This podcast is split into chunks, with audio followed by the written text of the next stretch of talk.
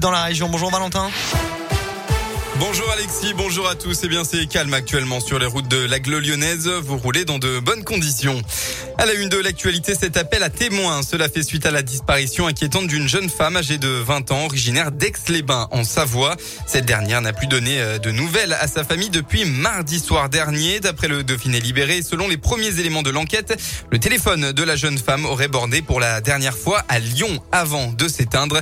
L'exoise est de corpulence fine, métisse d'origine comorienne avec un grain de beauté sur la paupière gauche.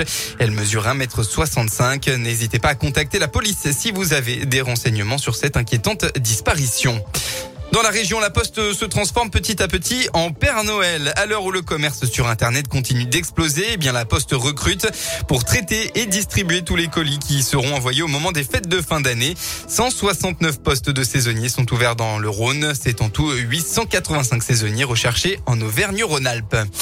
Eh bien, un accident hier soir dans l'Ain. Ça s'est passé à Chalin, d'après les pompiers.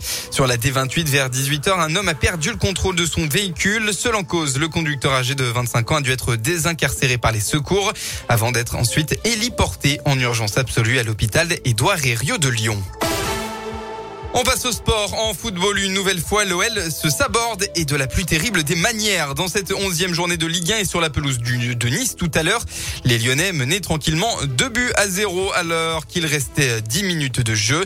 Mais la panique a encore envahi le camp de l'OL en quelques minutes. Après un premier but concédé, puis un carton rouge de Tino Kadewere, le club a sombré en encaissant deux autres buts. Score final, trois buts à deux pour Nice.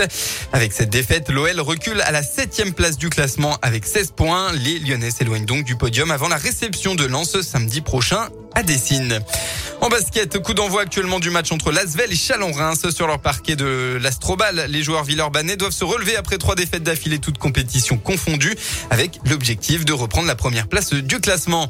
Et puis c'est historique. Fabio Quartararo a offert euh, tout à l'heure à la France son premier titre de champion du monde dans la catégorie reine de la vitesse moto, le MotoGP. Dans ce Grand Prix d'Émilie-Romagne, c'est l'abandon sur chute de son rival, l'italien Francesco Bagnaia, qui lui a garanti d'avoir suffisamment d'avance en tête du classement des pilotes pour finalement coiffer la couronne au terme des deux manches restantes au calendrier de 2021. Fabio Quartararo qui n'a seulement que 22 ans.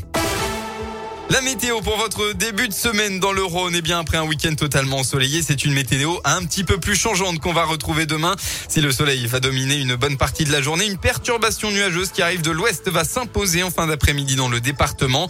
Les éclaircies seront tout de même bien présentes tout au long de la semaine. Et puis, euh, côté Mercure, pour votre lundi, il fera au maximum de la journée entre 15 et 17 degrés, avec 15 à Tizy, 16 à Villefranche et jusqu'à 17 à Lyon.